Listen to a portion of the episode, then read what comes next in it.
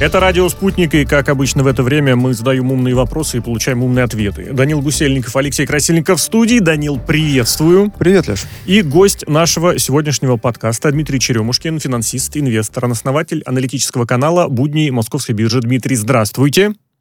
Добрый вечер. Здравствуйте, Дмитрий. Дмитрий, спасибо огромное, что согласились с нами побеседовать. Есть несколько любопытных историй, как связанных с вашей, мне кажется, профессиональной деятельностью, так и не очень, но тем не менее ваше мнение услышать будет очень интересно. И давайте начнем все-таки, наверное, с очевидного, с главного. 30 тысяч заболевающих в день по коронавирусу, увы, пробили, и эта отметка уже держится. За день 32 почти 200, 32 тысячи почти 200 заболевших. Увы, 999 людей умерло. Это все рекорды. Валентин Матвиенко вот комментирует, говорит, ситуация непростая, но поводов для общефедерального локдауна нет. Дмитрий, расскажите, может быть, вот со стороны экономики, со стороны денег, э, со стороны бирж, я не знаю, со стороны акций, есть какие-нибудь вот там подвижки, которые могут подсказывать, что вот этот локдаун локдаун близок или нужен, или наоборот ни в коем случае нужен. Почему спрашиваю? Хочется понимать, зачем последить, на какие моменты обратить внимание, может быть, которые отражаются вот в сфере денег, которые наглядно покажут, куда что идет, прям 100% будет закрыто, не будет закрыто, и вот ситуация как развиваться будет. Ну, насчет локдауна, чтобы вы понимали, локдаун это сразу автоматически может приводить к падению экономики, то есть люди сидят дома, производительность труда падает, и это невыгодно ни государству, ни людям. То есть если брать так в общих масштабах, конечно, смертность это плохо, но э, правительство старается максимально да, сдержать, чтобы не допустить локдауна. Если даже, наверное, провести референдум, то люди тоже не согласятся сейчас на какой-то локдаун уходить, может, там, те, кто совсем работать не хочет.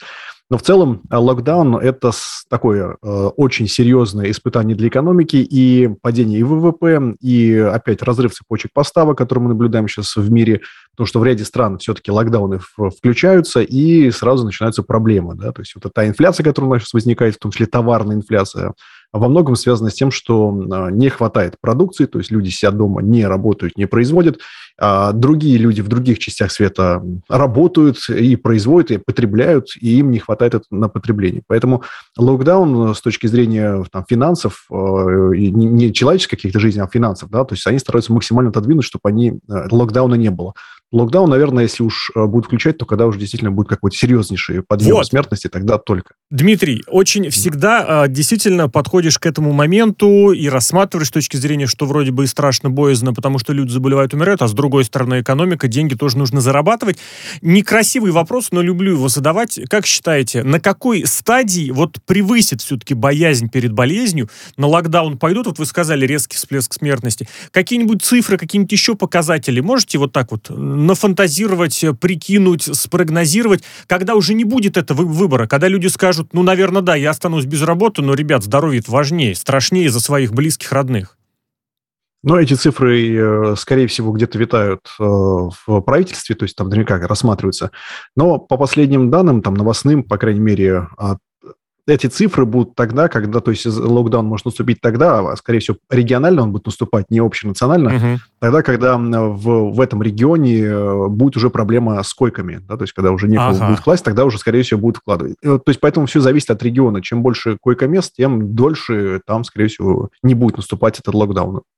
Но это действительно... А, вот, так, тот, наверное. а вот тот момент, что ситуацию... Ну, на данный момент, э, я не скажу, что федеральные власти как-то отказываются, но тем не менее сказали, что в регионах принимать решения можно самостоятельно, общефедерально э, локдауна не будет. Вот Валентин Матвиенко пока тоже говорит, что все еще поводов не будет.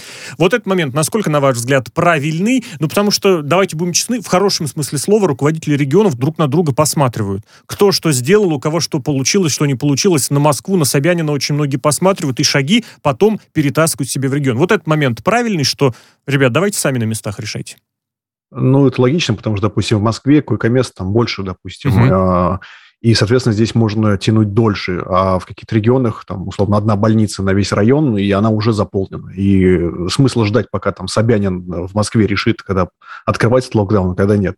Поэтому, конечно, в каждую, на ту федерации, то есть Российская Федерация, то есть каждая федерация, каждый регион должен сам решать, исходя из его личного расположения, что там нужно делать. Это логично, это понятно.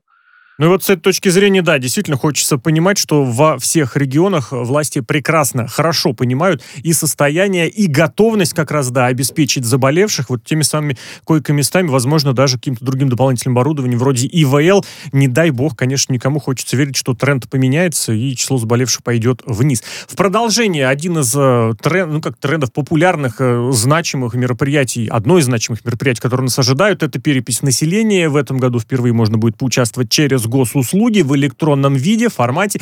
И сразу компании по кибербезопасности предупреждают.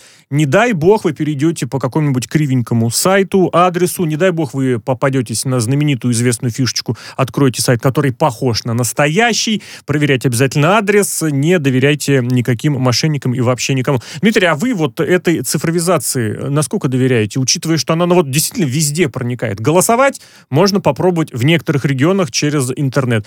Переписаться через интернет интернет. Про деньги, кстати, виртуальные тоже чуть позже поговорим. Общество, на ваш взгляд, сегодня готово жить через интернет, через сайты и, соответственно, учиться как бы на опережение, чтобы в самых разных областях быть готовым к мошенникам, которые перетекают в киберпространство? Ну, если так немножко разверну ответ, э, чем старше поколение, соответственно, тем тяжелее им в этом интернете жить, это очевидно. То есть э, у меня мама пенсионер, и там больше 70 лет, она каждый раз, когда куда-то хочет зайти, там те же госуслуги, что-то поменять, э, может позвонить мне и спросить, а правильно ли она делает. Поэтому, скорее всего, молодежь, да, она уже живет, в принципе, как показывает практика, вот эта удаленная работа, которой мы сейчас занимаемся, в том числе сейчас я там нахожусь в другой части, там, не знаю, света, с вами разговариваю, то есть мы можем уже перейти на удаленку, мы можем уже, скорее всего, молодое поколение различать фейки, да, фейковые или мошеннические сайты от немошеннических. Мне буквально вчера пришло письмо там от крупного банка российского, в котором у меня есть счет, но там письмо было настолько криво сделано, что сразу было понятно, что это мошеннический сайт, и там надо было кредит якобы взять. Вот, то есть мы это уже скорее определяем, и среди моих друзей таких, кто на мошенников попадает, э, очень мало. А вот среди старшего поколения их много. Поэтому, наверное, стоит э, сказать, что старшее поколение лучше все-таки по старинке работать, потому что они уже привыкли так, и их на самом деле там меньше всего и, и обманут, потому что они глазами своими видят и руками, если что, щупают этих мошенников. А мы, молодежь, спокойно, думаю, с этим справимся. Дмитрий, Поэтому это нормально, это тренд. Да-да. Да. Я вот, знаете, у вас хотел спросить эм, такой, может быть, это миф, э, конечно, но например, вот э, мне кажется, что в этом есть доля смысла. Э, смотрю на, значит, э, новость. Кибербез... Компании по кибербезопасности предупреждают об опасностях. И вот у меня возникает мысль, я слышал, что, значит, некоторые компании сами создают вот эти опасности, если можно так выразиться. А потом продают услуги по их исправлению. Да, вот вы с таким, ну, вы все-таки экономист, сталкивались ли с таким, верите ли в это, и как думаете, не получится ли вот и во время переписи нечто такое, когда заработать смогут в том числе и мошенники. А, ну, то, то, что компании по кибербезопасности создают эти опасности, я, честно говоря, не слышал, потому что создание опасности в кибербезопасности может и плохо для них закончиться, для их бизнеса, потому что это а, уголовное уже преступление, да, там какие-то данные воровать или еще что-то делать. А, но то, что они на этом, естественно, будут зарабатывать, это, конечно, да, потому что они будут рекламировать, что вас здесь могут ограбить, здесь вас могут подставить, какие-то фишинговые сайты могут появиться, и, естественно, они на этом зарабатывают. Конечно, вы эксплуатируете страхи своих потенциальных клиентов, и вы предлагаете решение э, этой проблемы, что поставьте там какой-нибудь антивирус такого-то, да, и будет у вас счастье, можете не бояться ходить налево-направо, и все вас спасут. Да, они заработают. В, в, вот в вашей сфере, в инвестировании, mm-hmm. в финансах есть какая-то вот защита, которая прям, ну, надежная? Потому что, ну, мне кажется, одно дело, когда, скажем так, а, деньги воруют у пенсионеров, а другое дело, дело когда пробиться пытаются в какие-то финансовые системы. Я просто один раз смотрел, а, как люди покупают и продают э, акции через интернет, вот эти все э, курсы. Форексы. Да, да, да. И это безумно сложно просто разобраться в том, что там происходит. И если на это что кто-нибудь нападет, то там точно случится случится какой-нибудь обвал рынка или Коллапс. еще что-нибудь. Коллапс, да. Есть ли какие-то вот э, системы, которые, ну уж точно защитят э, граждан даже? Ну, наверное, прямо сказать, что прям точно все защищают все сто процентов нет. У нас гарантий э, нет таких в мире, наверное, что сто процентов. Но в целом, как показывает практика, а, если мы берем там верхний уровень защиты, это биржи сами, крупнейшие биржи страны, мировые хабы, то там а, пытаются их атаковать, но в целом система работает, и не было такого, чтобы биржа прямо сильно легла. Да, то есть, или, а тем более были украдены какие-то миллиарды или там триллионы долларов. То есть там очень серьезная система защиты стоит, если мы говорим там, про, про московскую биржу, там, на, там, поверьте, очень умные ребята сидят в кибербезопасности, и э, сколько я здесь, около 17 лет на бирже, я не слышал, чтобы у кого-то увели бы деньги здесь в плане с биржи, да, то есть у вас вы там купили акции «Газпрома», с утра просыпаетесь, их нету. Это просто, ну, такого я не слышал ни разу. Вот а как-то бы сделать, целом... так, ну, как-то бы а? сделать так, чтобы и вот у граждан было, было так же. Ну, перешли там по какой-то ссылке, но деньги не ну, это, знаешь, из серии кнопочка в фотошопе сделать красиво. Дмитрий, а можно про обратное? Я вот люблю такие всякие теории заговора и прочее, что, может быть, это вот компании про, по, по кибербезопасности наоборот стращают, как раз для того, чтобы купили антивирус такого-то или там, допустим, с другим названием, а на самом деле опасности и поменьше. Зато исследования, ну, исследования, социологи скажут, можно любое подогнать под, под любые искомые задачи. Может быть, вот такая здесь ситуация, что все-то в порядке, люди учатся, но иначе-то что, перестанут покупать антивирус, иначе перестанут пользоваться услугами компании по кибербезопасности? Ну, знаете, тут, наверное, с обоих сторон можно... Обе стороны могут быть правы. С одной стороны, действительно, а, они эксплуатируют, как я сказал, страхи да, людей, ага. что у них украдут. И это ну, нормальный маркетинговый ход, эксплуатируют страхи. Вы наверняка постоянно сталкиваетесь с тем, что там вам сейчас кричат «завтра кризис, завтра крах, спасите свои деньги, мы покажем как». А с другой стороны, количество мошенников э, в онлайне просто растет геометрической прогрессии. Мне каждый день на телефон названивают какие-то товарищи, что-то угу. предлагают. А не раз уже был так, что база банка, где я обслуживаюсь, и нет там ни одного банка, сливалась, и мне просто звонили, предлага, представляясь банковским служащим, я понял, что звонок, э, номер вообще не банка, и потом звонил в банку, говорил, что это такое, как они откуда мой номер знали. Поэтому в целом первое, что, ну, конечно, здесь нужно делать, это надо самому быть немножко образованным в этой части, понимать, как вас могут украсть. Слава богу, сейчас там финансово особенно учреждения многое сделали методичек, рассказывающих, как у вас могут украсть деньги, как мошенники. А с другой стороны, если вы пользуетесь э, а, этими вирусами, антивирусными программами, то это, ну, дополнительная защита, она, конечно, не стопроцентная. Uh-huh. Поэтому здесь надо и самому быть не глупым, и использовать средства, которые там недорогие, вы можете себе поставить, например. Вот и все. Тогда давайте действительно пожелаем, наверное, и удачи, и хорошего опыта, и чтобы не попадались люди ни на переписи, ни на каких других моментах, но афишные сайты, которые похожи на гос госуслуги там или на страницу какого-нибудь банка, но при этом называются по-другому, ну, нужно было бы уже, наверное, это выучить. Ну да, ну и Роскомнадзор, не будем забывать, что он тоже должен за этим следить и оперативно блокировать, особенно и накануне требовать, переписи. чтобы это все блокировалось также от других площадок, Конечно. где это может возникать в поиске. К еще одному моменту, как раз к цифровому, раз уж перешли, э, против установки, предустановки маркетплейсов выступает Минэкономразвития. Там не согласны со списком российских приложений, которые нужно устанавливать на гаджеты, которые продаются. Э, процитирую, целесообразность таких э, изменений, ну вот внесение этого списка, вызывает сомнения. Ну а Marketplace, если вдруг появится в списке этих самых обязательных предустановленных приложений, ну, очевидно, получит очень большое преимущество. Я лично, когда покупаю какое-нибудь устройство, я очень долго сначала занимаюсь тем, что сношу все необходимое вот это вот, э, не оборудование, как это, программное обеспечение, которое мне не нужно, но предустановлено. Минэкономразвитие, кстати, ему вторит и ФАС, антимонопольная служба, в принципе, должно бы. Подожди, если по-русски, они что, они говорят о том, что не нужно устанавливать на телефоне приложение? Преду, то есть ты покупаешь, а там уже есть это приложение. Вот так не должно быть, они Так говорят. не должно быть. То есть должен быть пустой телефон, в который нет, ты нет, сам нет, нет, загружаешь... определенный список должен быть, он, а. естественно, и разработчикам угу. устанавливается, Понятно. и есть требования федеральные, опять же, по России, но здесь речь идет о нескольких приложениях, среди которых именно Marketplace, то есть вот этого, как это сказать, сервис, площадка, через которую ты будешь другие приложения закачивать или каким-то образом э, пользоваться его услугами. Дмитрий, на ваш взгляд, это действительно такое серьезное преимущество? Или вот опять же, те, кто покупают устройство, ну, найдут свое любимое, а предустановленное оставят, ну, либо, либо удалят, либо, если нельзя удалить, там на 18-ю страницу закинут какую-нибудь в папку, в 4 подпапки, и не будут его видеть. Ну, давайте немножко тоже. А, во-первых, наверное, большинству вообще плевать, установлено там что-то дополнительное или не установлено. А память занимает а, сколько? Я уж сразу с вами ну, не соглашусь. Не, я сейчас объясню. Да-да-да. Да, то есть в целом, ну, стоит и стоит как бы. То есть э, ты просто берешь и то, что тебе не нужно, сносишь по умолчанию.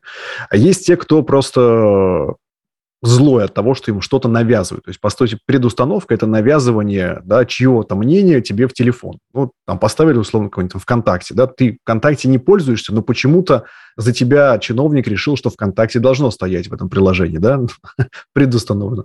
А, там, допустим, Apple делает так, что ты сам, то есть они тебе говорят, вот нас обязало там, правительство предустанавливать. Но мы не хотим предустанавливать, мы даем тебе выбор поставить галочки. Что ты хочешь, чтобы было предустановлено. Ничего не хочешь, нажимаешь отмену, все. То есть с этим то есть, тут идет такой некий баланс. Знаете, одни говорят ставьте, другие не ставьте. В целом, ну, то есть мое мнение, наверное, ничего не надо ставить лишнего. То есть тебе должен быть минимальный набор того, что ты как бы, ну, нужно тебе, да, там в телефоне, условно, календарь, какие-то записки, там магазин этот App Store какой-нибудь, или там э, сейчас у нас на андроиде Google там Play. Все, остальное ты хочешь, что хочешь, поставишь сам. Но Видимо, у кого-то есть определенные интересы, да, чтобы именно его софт был поставлен предустановлен. Слушайте, Потому что предустановленный софт по умолчанию дает некое преимущество. Да, да, да, да. У вас на телефоне есть... Как... Я просто э, почему спрашиваю, потому что, э, значит, э, у меня вот ни одного практически, мне кажется... Хотя нет, ладно, есть российские, но я, мне кажется, достаточно мало знаю. У вас есть какие-то российские приложения на телефоне? Ну, Яндекс, наверное, у очень многих.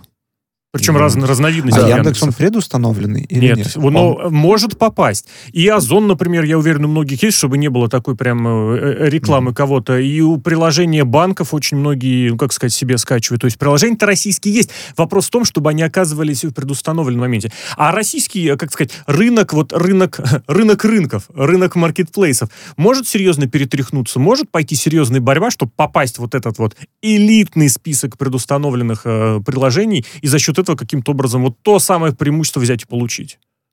Ну, ну, тоже, конечно, здесь, когда вы... Ну, если помните, давным-давно, когда там Windows были еще 95-й, там у всех по умолчанию стоял э, Internet Explorer. И, в принципе, люди, ну, которые да. только начинали пользоваться Windows, они там ничего не качали, какие-то там Firefox и еще что-то. Они просто Internet Explorer и пользовались, потому что он предустановлен. То есть вот это и, собственно, эксплуатируется здесь. То есть, там, не знаю, какой-нибудь там 17-18-летний там парень, да, впервые, там, ну, не впервые вряд ли, но все-таки какой-нибудь телефон новый купил, и он не знает никаких маркетплейсов, да, какие там какие-нибудь Яндексов, Озонов, ага. там, э, там Сбербанк сейчас там маркет появился. И вот ему поставили Яндекс Маркет, ну, поставили, значит, буду этим пользоваться. То есть у него в самом начале уже к этому... Конечно, поэтому борьба здесь конкурентная сейчас на рынке маркетплейсов просто чудовищная, потому что здесь идет на выживание. Э, если в Америке это у нас Amazon основной, и он, по сути, подмял под себя весь рынок, то в России сейчас несколько маркетплейсов крупных, э, за которыми стоят миллиарды, миллиарды рублей, и которые сейчас борются за умы и сердца и за кошелек э, пользователей. Поэтому тот маркетплейс, который будет основным, у него есть шансы немножко вырваться вперед. Я... Поэтому, конечно, конкуренция здесь будет. Я помню, что раньше вот вы говорили про то, что интернет-эксплорером все пользовались и не задавали вопросов. А вот когда я начал пользоваться вообще персональным компьютером, то в мое время ходила шутка, что интернет-эксплорером пользуются только один Для раз в жизни. скачки другого браузера. ну да, да. да. Давайте, раз уж пошла речь про то, как борются сервисы за клиента, поговорим о том, что клиент-то может оттолкнуть, потому что появилось такое словосочетание, сейчас, Дмитрий, я к вам обращусь прям с прямым вопросом, комиссия за стягивание денег. Пожаловались на онлайн-форумах э, клиенты ОТП банка, такое же было с Альфа-банком. То вот я сейчас зачитаю, что это такое, это самое стягивание, пул операция – перевод денежных средств на счета иных банков с использованием средств дистанционного обслуживания иных банков. Я немножечко не понял, а чем это отличается от просто перевода денег? И почему вот здесь может возникнуть какая-то новая комиссия? Если я правильно понимаю, наоборот, сейчас как-то отказываются от того, что эти комиссии были. Для чего? Чтобы люди как раз приходили а дополнительная комиссия, еще и которая заранее, о которой не предупреждают, как это было в случае вот с одним из вышеназванных банков, это же сразу клиент говорит, покеда. Ну, насколько я понял, это стягивание там, то есть есть работодатель, который раздал всем карточки какого-то да. банка, партнера, и туда переводят деньги, то есть угу. называется зарплатный проект. Например. А люди при этом, да, ОТП, допустим, вот тут же ОТП привели пример, а люди, ну, там, не пользуются ОТП, у них там все ресурсы, допустим, в Сбербанке, да, лежат, там, все счета и так далее. И вот они переводят с ОТП в Сбербанк деньги, и пользуются там уже карточкой. Соответственно, там какому-то банку не нравится, да, то есть они хотят, чтобы наличность или там кэш оставался у них, ты считаешь, чтобы с них, с их карточек платили. Они начинают вводить некие комиссии, некие заградительные комиссии для того, чтобы человек, ну, дважды подумал, прежде чем перевести деньги в другой банк. Может быть, лучше все-таки там в ОТП, да, пользоваться этим, нежели переводить куда-то. Поэтому, да, вот такие заградительные некие комиссии, они придумают, что поставить деньги у себя на счетах. А вот какая-то, я прошу какая-то особенность у этой пул операции у тебя есть? Потому что чем это отличается от просто перевода денег? Ну, вот как сказать, через приложение на приложение. Вот в чем, в чем фишка? Или это имеется в виду, что здесь приложение другого банка используется для того, чтобы я что-то забрал с моего? То есть я, грубо говоря, банка, из банка А перевожу в банк Б, но для этого пользуюсь приложением банка Б. Вот тут об этом речь? Ну, что-то тоже там написано, что в описании новости написано, что перевод действительно делается с карты на карту. То есть, видимо, вводятся данные карты, они до, непосредственно реквизиты счета, там, банковские, там, БИК и так далее. Вот, а, допустим, в Европе, там, в других странах а, можно действительно запросить деньги из другого банка себе на счет.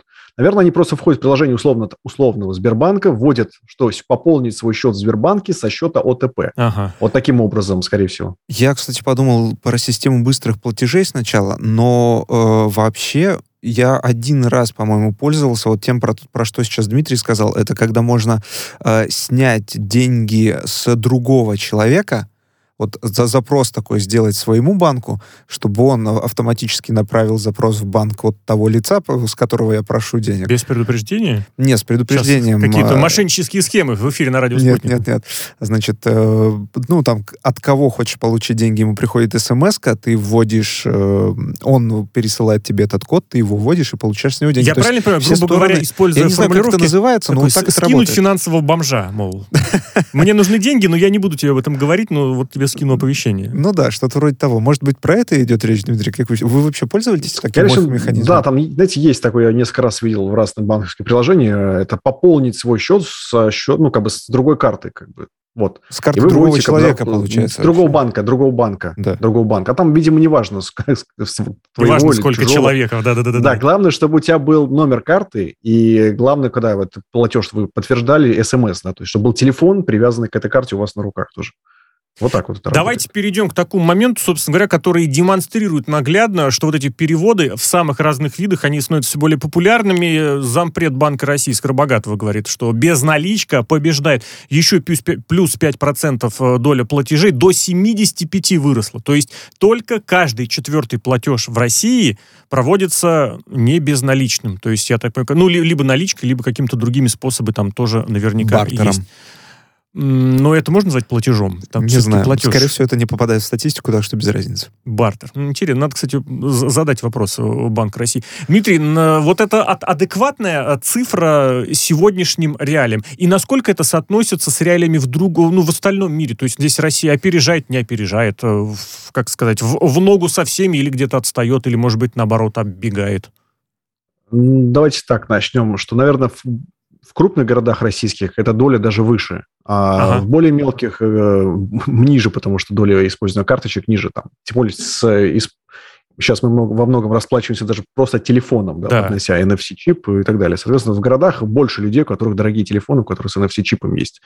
А, если говорить про Россию, Россия в этом плане, на самом деле, одна из лидеров, лидеров вообще в расплатах онлайн, потому что в последние годы а, у нас с нуля, у нас ничего не было, и вдруг, а в том числе там ряд крупных банков установили эти пост-терминалы, так называемые оплаты, и у нас доля сразу начала расти. То есть в России, на самом деле, один из лидеров а, в этом плане. А, но с лидером у нас являются, по-моему, северные страны, э, Норвегия или Швеция, где доля уже стремится к 100% безналичных платежей.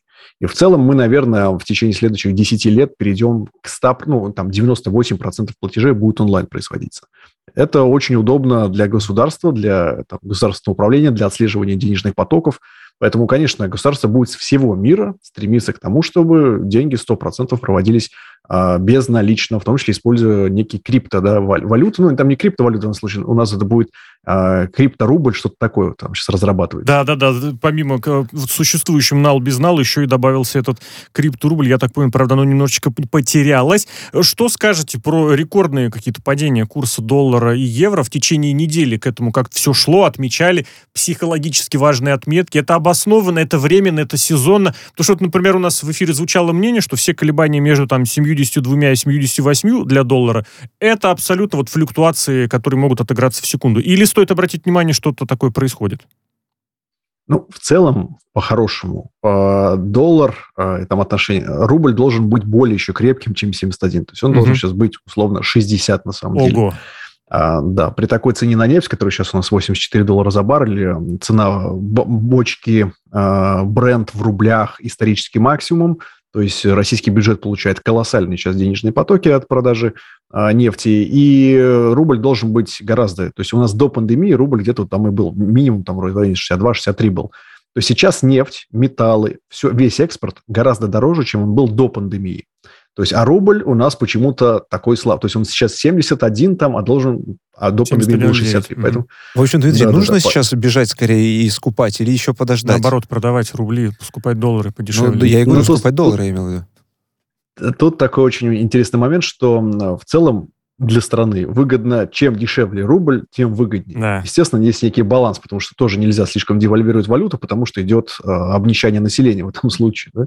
Поэтому здесь они, ну, как бы рынок или не знаю кто, но нашел некий баланс. То есть 60 не хочется иметь, потому что в этом случае бюджет будет недополучать деньги.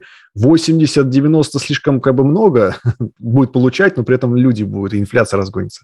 Поэтому, наверное, баланс где-то вот 68-70, там один, сейчас вот это где-то, тут он и должен быть примерно с учетом всех Дмитрий, интерес заинтересованных сторон. Давайте прервемся буквально несколько минут, потому что вот курс доллара меняется, курс рубля меняется, а новости на радио «Спутник» — это постоянная вещь. Дмитрий Черемушкин в эфире.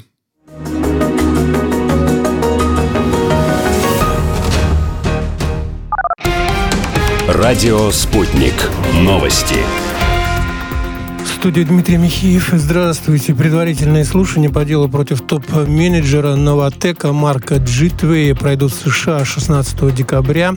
Сам процесс начнется не раньше конца января. Минюст США ранее обвинил финансового директора Новотека по налоговым обвинениям, связанным с сокрытием 93 миллионов долларов на офшорных счетах. Защита Джитвея ходатайствовала о прекращении дела. По заявлению адвокатов, обвинение в подаче ложных налоговых деклараций 2016 2006, 2007 и 2008 годах неприемлемы по истечению срока давности. Киев готов увеличить транзит российского газа на величину всей мощности Северного потока-2. Об этом сообщил в Facebook гендиректор оператора ГТС Украины Сергей Макагон. Однако, по его словам, заявок от «Газпрома» на дополнительные мощности не поступало. Ранее президент Путин заявил, что увеличивать транзит газа через Украину опасно. По его словам, старая труба в этой стране давно не ремонтировалась. Ее износ превышает 80%, и она может лопнуть тогда Евросоюз может вообще остаться без украинского маршрута транзита. Временная потеря ориентации МКС не угрожала безопасности экипажа, заявили в Роскосмосе. Станция развернулась на 57 градусов при тестировании двигателей корабля «Союз». Ранее из переговоров между космонавтом Антоном Шкаплеровым и подмосковным ЦУПом стало известно, что МКС потеряла ориентацию в пространстве. Позже ее восстановили с помощью двигателей российского сегмента станции. Британский депутат-консерватор 69-летний Дэвид Эймс скончался после нападения в избирательном округе. Он получил ножевые ранения в приемной методистской церкви в Лион-Си в графстве Эссекс. По подозрению в убийстве задержан 25-летний мужчина, который в настоящее время находится под стражей. Глава крупнейшей в Европейском парламенте фракции Европейская народная партия Манфред Вебер назвал убийство британского депутата результата трагедии. Лаборатория Касперского после старта в России переписи населения зафиксировала жалобы на потенциальных мошенников, которые пытались выманить личные данные. В компании полагают, что таким образом злоумышленники могут тестировать новую схему мошенничества. Всероссийская перепись населения проходит с 15 октября по 14 ноября этого года на большей части территории России, а в отдаленных и труднодоступных территориях перепись продлится до 20 декабря 2021 года.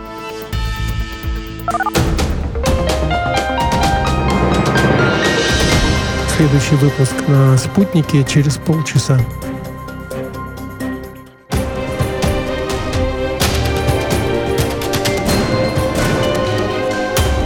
Радио «Спутник».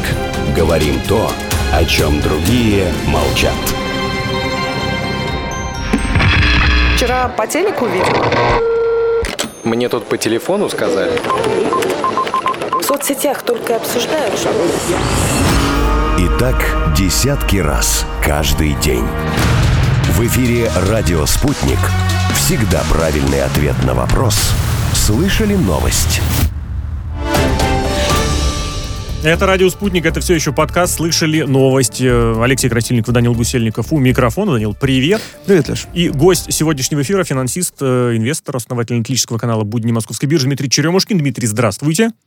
Здравствуйте. Не только доллар э, дешевеет. Еще, как выяснилось, дешевеет бензин. Об этом рапортуют представители «Газпром» нефти в рамках российской энергетической недели. Вообще, какое мероприятие Какое приятное получилось? слово «дешевеет». Бензин дешевеет. Я просто не вожу, но я вот как-то это вот, знаешь, из серии, что есть постоянные вещи, вроде как новостей на радио «Спутник», да? Рост цен на бензин казался тоже вещью постоянной. Вот здесь, Дмитрий, рассудите, насколько это вообще, ну, как сказать, разовая, что ли, акция, или не может быть так, быть так, что подешевело на 12 копеек, зато потом в течение года будет расти уверенно по рублю, не знаю, в день? Не, ну, во-первых, подешевел на оптовом рынке. Это не значит, что вы завтра на заправке увидите ниже ценник. А говорят, и на Это заправках немножечко можно это заметить, по крайней мере, господин Дюков А. именно так говорил из «Газпром» нефти, что вот в сентябре уже можно это где-то... Ну, может быть, это персональная за- заправка на «Газпром» нефти, да, рядом с офисом. Возможно. Но в целом, да, если захочет заправка, она может, да, снизить цены, может быть, ради маркетинга, ради шоу. Но в целом, если у вас покупает на этой заправке бензин там по 51 рубль, а, то какой смысл его снижать до 50, а, если и так покупают? То есть, конечно, только могут под принудительным каким-то, да, то есть э, снизить. Но в целом а, цены, они будут расти. Это, ну, скажем так, это у нас в профессиональном жаргоне называется коррекция. То есть у вас был Ага. бешеный рост Да-да-да-да-да-да. цены, потом небольшая коррекция, все выдохнули, ну а дальше по плану, по тренду вверх. Но вот не получится ли так, что вот действительно вы очень правильные слова в первой половине сказали, что есть всег- ну, нужно всегда искать этот баланс. С одной стороны, то, что будет привлекательно с точки зрения экономики, с другой стороны, то, что не напугает общество, то, что не напугает социум. Вот сейчас говорят, ну, бензин подешевел, и сразу, я уверен, прям возликовали все, да, прям ав- автолюбители устроили. Теперь в пробке стоят не просто так, теперь стоят в радостной пробке. Но вот что это какой-то вот немножечко популистский шаг перед тем, как снова все, все уйдет. Ну, понимаете, все время говорить, что бензин только подорожал, это, знаете, депрессию наводит. А когда вот хотя бы можно иногда сказать, что он подешевел, немножко порадоваться, потому что в целом э, дорожать он будет, наверное, всегда. э, Этому привязано, потому что у нас инф- Да, потому что у нас инфляция, да, то есть у нас постоянно стоимость добычи нефти в России растет, а, и оно будет всегда дорожать, вот как инфляция. Поэтому, да, иногда надо порадоваться, что немножко подешевел на этой неделе. Хорошо, а что... Да, прошу прощения, Данил. Я хотел уточнить, как обычно, зачем последить, какие события и вещи происходят, которые покажут, что вот послезавтра бензин подорожает. Есть какие-то моменты, потому что ну, вот сейчас мы видели, как э, цена на газ там скакала туда-сюда, уголь даже дорожал. То есть все, на экспорт, я так понимаю, нефтепродукты возить э, становится еще более выгодно. Как все коррелирует, насколько все экономически обосновано, и факторы-то работают привычные. А я хотел спросить Ага. Дмитрия, следил ли он за тем, что происходило на российской энергетической неделе с профессиональной точки зрения? Так что, Дмитрий, выбирайте вопрос. На какой А, отвечать? Не следил то, что происходило на энергетической Тогда- неделе. тогда там, на в Алексея принципе, все понятно. вопрос. Там, там Мгм. все, все понятно примерно. То есть мы понимаем, куда все движется. А, но в целом, э, что, что так вопрос Алексея. Так, Зачем а, По последите? факторам, да, да, да, да. Факторы, насколько действительно бензин подешевел обоснованно, насколько экономические факторы вот этого процесса, они сейчас работают, а не это кто-то с кем-то договорился, или это решение, вот, допустим, какой-то там э, заправки, как вы очень хороший пример привели тоже. Мы же доподлинно не знаем, на самом деле, потому что процессы происходят скрыто от наших глаз. Возможно, после введения там, ограничений на экспорт там, бензина или нефтепродуктов, оказалось, что по высоким ценам, допустим, спрос из-за границы, он упал. А произвели много бензина, да, то есть, а продать весь, например, не смогли за рубежом. Поэтому часть вернулась обратно на российский внутренний рынок и решили этот объем, как бы, он стал деш- немножко, можно его продать с небольшой а, дисконтом, чтобы он весь разошелся. То есть мы не знаем, почему так произошло, да, А, но в целом э, там таких, если бы можно было на экспорт больше гнать бензина, то, естественно, он бы гнался больше, потому что он дороже за рубежом, нежели чем на внутреннем Да, рынке. да, да, да. Поэтому и вводятся всякие демпферы и прочие ограничительные штуки. Мгм. И их постоянно нужно вот разжевывать, что называется, попроще, потому что некоторые вещи сложно понять. Именно один из таких тезисов, правда, высказанный аж секретарем Европейской экономической комиссии ООН, э, предложу вам для обсуждения. Значит, что она э, сказала Ольга Алгаерова? Экономики уязвимых стран э, пострадают из-за топливного кризиса. То есть выяснилось, я так понимаю, на прошлой неделе, что если топлива будет мало, от этого пострадают э, экономически уязвимые страны, и счета на электричество, оказывается, вырастут. Дмитрий, переведите уж, пожалуйста, с пирожного на русский. Вот что в этом заявлении такого важного, опасного? Не выглядит ли это из серии, ну, дважды два, четыре? Если электричества нет, значит, странам будет плохо.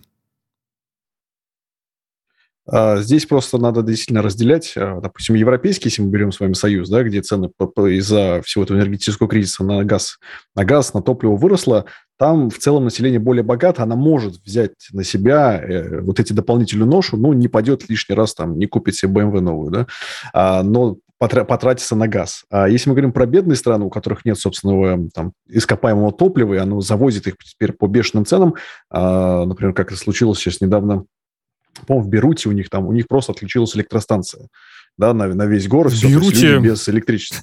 Все может произойти, увы. То есть и у населения просто нету вот этих денег, чтобы они так за коммуналку условно платили там 50-60% своего дохода, а тут цена в два раза вырастает. Они просто не могут себе позволить больше отапливать дома, использовать электричество и так далее. Поэтому, конечно, всегда страдают всегда самые незащищенные слои населения, самые бедные слои населения. Но вот этот термин, который она использует, плане... Алгаерова, энергетическая бедность, как раз вот эта вся ситуация, это какой-то отдельный феномен или это в комплексе вместе со всем? Ну, потому что вот в тех же самых странах, э, ну, про которые мы сейчас говорим, денег не будет хватать не только на BMW и на электричество, но и там, не знаю, и на продукты первой э, необходимости, и на, не знаю что, на какие-то другие покупки, на туристические и прочие штуки. Или это вот в, в чем здесь фишка именно этой энергетической бедности, хочется понять? Да, не забывайте, что цены же не просто он за газ платит, да, то есть у тебя там цены на бензин могут вырасти. Цены вырастут, цены на бензин, это инфляция повышается. Люди, зарплаты так не растут, как инфляция чаще всего. Инфляция быстрее растет, чем зарплата. Зарплата обычно потом, в течение нескольких лет догоняют инфляцию, но не сразу.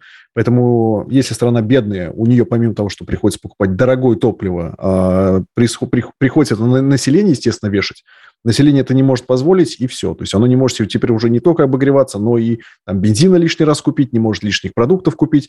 В итоге, конечно, у тех стран, у которых нет ископаемого топлива, им сейчас приходится в период энергетического такого, скажем так, кризиса очень и очень тяжело по вашим наблюдениям, вот это действительно прям серьезная такая опасность сейчас нависла? Или, ну как сказать, вот опять же, немножечко на будущее, немножечко соломку стелят, оправдываются? Или действительно сейчас вот этот кризис может настолько серьезно сделать зиму холодной? А, на самом деле мир с, таки, ну, с таким прям глобально не сталкивался с энергетическим кризисом. Было в свое время, если помните, в Соединенных Штатах Америки. Ну, когда прошлый год, когда Аравия... бен... а, я думал, вы скажете, когда бензин в пакетах покупали, нет, еще совсем нет, недавно. Нет, нет, нет. Если помните, в конце 70-х, начало 80-х годов не помним. в США была инфляция там под 19%. Э, вызвано тем, что арабские страны да. ввели эмбарго на поставки нефти, газа, нефти, там, нефти в основном, да, а, в Соединенных Штатах Америки. И там у них инфляция просто улетела в космос. Соответственно, тогда был энергетический кризис, который был ну, больше на, в Соединенных Штатах Америки. Но то же самое может, в принципе, повториться и по всему миру глобально. То есть мы можем увидеть там нефть, не знаю, там 200, да, если вдруг а цепочка этих поставок, которую мы сейчас видим, разрушится и дальше. То есть у нас не будет хватать там, газа, нефти в каких-то... Если зима будет холодная, то может не хватить просто в подземных хранилищах в Европе, к примеру, а, этого самого газа. Россия быстро нарастить не может, потому что там трубопровод будет уже на максимум забит. То есть как вы? А, СПГ тоже не доставить, потому что количество кораблей недостаточное. То есть, потому что э, они уже законтрактованы. Чаще всего, там, если мы говорим про американский СПГ, он законтрактован там, во многом азиатскими странами. Вот. И будем очень надеяться, что зима, зима будет более-менее мягкой, потому что если она не будет мягкой, то мы с вами, к сожалению, можем увидеть очень серьезный энергетический кризис э, этой зимой. Это насколько, нужно быть... на, насколько я помню, да. вот в тех 70-х или 80-х годов про эмбарго вы говорили, там, по-моему, и года не продержались эти меры, э, все равно нужно было странам продавать нефть, получать деньги и продолжать конфликт, если я правильно помню, там военный какой-то в регионе э, был. Поэтому мне э, как там вам... постоянный конфликт. Ну да, постоянный конфликт. А, не кажется ли вам, что и здесь, в общем-то, особых э, не приходится ждать каких-то ограничений или еще каких-то мер, и все, в общем, будет э, развиваться так, как есть, а все вот это то, что говорят, в том числе и в Европейской экономической комиссии ООН, это все страшилки. А просто обычно такие острые фазы, они действительно, они не длятся десятилетиями, да, то есть они могут длиться там недели, месяцы, там, не знаю, полгода, ну, до года максимум. То есть, и, но вот эти полгода, год мы с вами будем жить, и люди будут жить в таких не очень приятных условиях. Да, будет такое, знаете, движение резкое вверх, как мы видели по ценам на газ в Европе, когда там цена, не знаю, там, с двух, там даже с 50 долларов выросла до 2000, потом она отвалилась с 2000 до 1000, да, сейчас 1200 около торгуется, но все равно людям придется в этом кризисе пожить какое-то время и э, хлебнуть горе. Вот и все. Да, короткое время, год, да, но ну, тоже ничего хорошего. У меня тогда, наверное, завершающий вопрос тоже, и проистекающий из многих вопросов, которые уже осветили. Насколько сейчас эта ситуация, ну, грубо говоря, рыночная, или насколько, говоря, в этой ситуации страны, организации найдут, как друг с другом договориться? Ну, то есть немножечко вот это, на, как это, чтобы Федеральная антимонопольная служба тоже такая всемирная немножечко возбудилась по этому вопросу. Они возьмут и договорятся. Ну, у нас есть по нефти, да, картель ОПЕК, да. там потом еще ОПЕК плюс, плюс Россия, плюс ряд других стран. По газу такого картеля нету. Вот в чем проблема, да, то есть договориться, что сейчас мы Проблема именно. по газу. Угу. Да, то есть газ там мы не можем так легко. Да и мощности, в принципе, если, то есть, как я вам сказал, то есть не хватает да, кораблей, чтобы просто доставить этот газ. Э, газовые магистрали российские уже тоже там под завязку близко к за- закрыты. Единственное, Северный поток-2 вот сейчас, да, может быть, как-то поможет, если mm-hmm. быстрее сертифицируют. И поэтому, возможно, здесь будет выход, да, то есть, э, чтобы Евросоюз быстрее Но каким он будет, давайте повесим клиффхенгер, мы узнаем на следующей неделе. Дмитрий, вам спасибо огромное за участие в нашем подкасте. Финансист, инвестор, основатель электрического канала «Будни Московской биржи. Дмитрий Черемушкин в эфире, Данил Гусельников, Алексей Красильников, микрофонов. Данил, благодарю. Спасибо.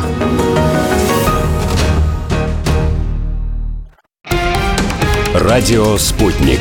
Новости студии Дмитрий Михеев. Здравствуйте. Предварительные слушания по делу против топ-менеджера Новотека Марка Джитвея пройдут в США 16 декабря. Сам процесс начнется не раньше конца января. Минюст США ранее обвинил финансового директора Новотека по налоговым обвинениям, связанным с сокрытием 93 миллионов долларов на офшорных счетах. Защита Джитвея ходатайствовала о прекращении дела. По заявлению адвокатов, обвинение в подаче ложных налоговых деклараций в 2016 2006, 2007 и 2008 годах неприемлемы по истечению срока давности. Киев готов увеличить транзит российского газа на величину всей мощности Северного потока-2. Об этом сообщил в Facebook гендиректор оператора ГТС Украины Сергей Макагон. Однако, по его словам, заявок от «Газпрома» на дополнительные мощности не поступало. Ранее президент Путин заявил, что увеличивать транзит газа через Украину опасно. По его словам, старая труба в этой стране давно не ремонтировалась. Ее износ превышает 80%, и она может лопнуть тогда Евросоюз может вообще остаться без украинского маршрута транзита. Временная потеря ориентации МКС не угрожала безопасности экипажа, заявили в Роскосмосе. Станция развернулась на 57 градусов при тестировании двигателей корабля «Союз». Ранее из переговоров между космонавтом Антоном Шкаплеровым и подмосковным ЦУПом стало известно, что МКС потеряла ориентацию в пространстве. Позже ее восстановили с помощью двигателей российского сегмента станции. Британский депутат-консерватор 69-летний Дэвид Эймс скончался после нападения в избирательном округе. Он получил ножевые ранения в приемной методистской церкви в Лион-Си в графстве Эссекс. По подозрению в убийстве задержан 25-летний мужчина, который в настоящее время находится под стражей. Глава крупнейшей в Европейском парламенте фракции Европейская народная партия Манфред Вебер назвал убийство британского депутата результата трагедии. Лаборатория Касперского после старта в России переписи населения зафиксировала жалобы на потенциальных мошенников, которые пытались выманить личные данные. В компании полагают, что таким образом злоумышленники могут тестировать новую схему мошенничества.